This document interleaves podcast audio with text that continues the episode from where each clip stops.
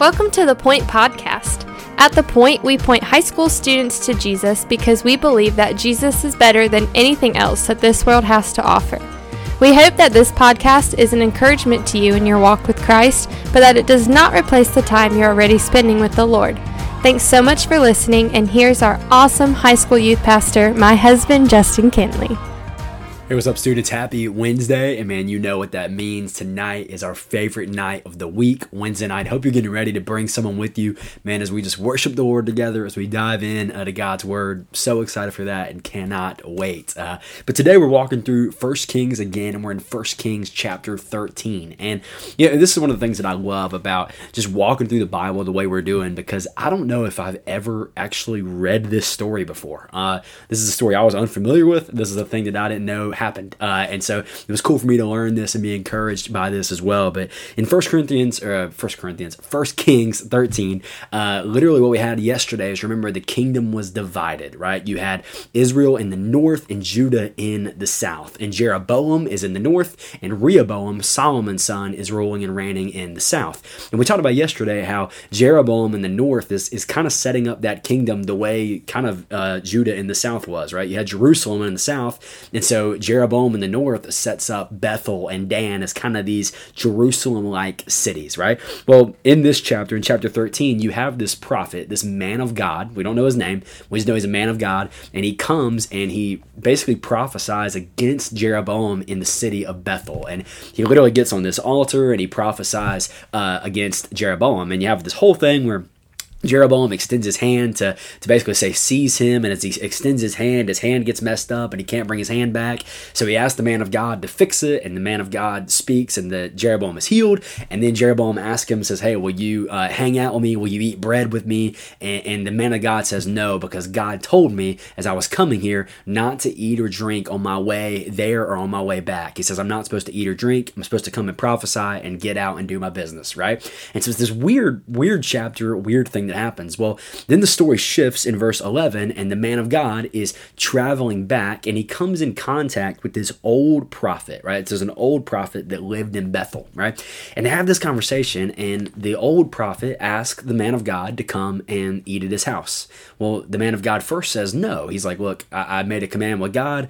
God told me not to do this. Well, the, the old prophet, the Bible says, actually lies. It says this uh, in verse uh, 18. It says he lies to him and says, Well, actually, actually an angel told me you should come back and eat with me. And so the man of God, who God told him not to do this, the man of God goes and eats and drinks at the prophet's house. And then as the man of God leaves, he leaves the place. Uh, literally, the Bible, this is a crazy story, I'm telling you. I never knew the story existed until today. Um, literally, a lion attacks this man on his way away from the old prophet's house. This lion attacks this man, but doesn't kill the donkey that he's on and, and doesn't eat the body, doesn't tear the body apart, just literally kills him and leaves him on the road. So the older prophet sends his sons and they get the body and they come and they bury him in the grave. It's this really crazy story, right? But look at how this story ends. It's kind of a weird, random story, it seems like. But look at what verse 33 says. After this thing, Jeroboam did not turn from his evil way but he made priest for the high places from among all the people. Any who would, he ordained them to be priest, which was not at all what the Old Testament prescribed. He's just making anybody priest. And it says, And this thing became sin in the house of Jeroboam, so as to cut it off to destroy it from the face of the earth. So here's the question we got to ask. And I'm just going to be honest, I had to ask this question too. How on earth does this story about this man of God who went and ate when he wasn't supposed to eat, and then he ends up dying. Like, how on earth does this have to do with Jeroboam? Well, what, what is the main thing that story is telling us? Here's what I think it's telling us: is that man, the word of God is sure. The word of God is is steadfast. If if God says something, then I love it. Preacher Mike said this a few weeks ago. The, the old adage is if God said it, then I believe it, and that settles it. Well, really, that's kind of wrong because whether you believe it or not, God's word is settled and God's word is certain. If God says it, it's going to happen, and God means what He says.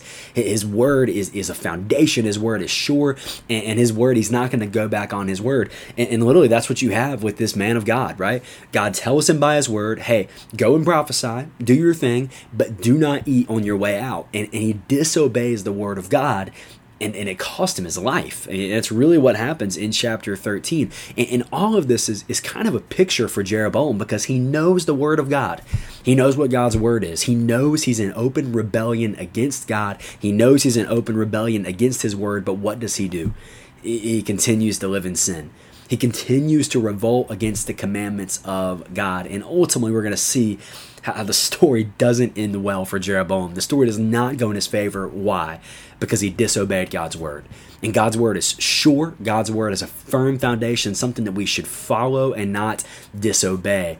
And yet Jeroboam does, and we're going to see his downfall. So I guess I would just encourage you in light of this is, man, if God says it, then you better believe it because he means it. God's not going to go back on his word. God is not going to contradict himself. And that's what this passage teaches us. And it should be an encouragement to us, but also a challenge for us that, man, I'm not going to disobey the word of God, but I'm going to obey it. I'm going to love it. I'm going to pursue it.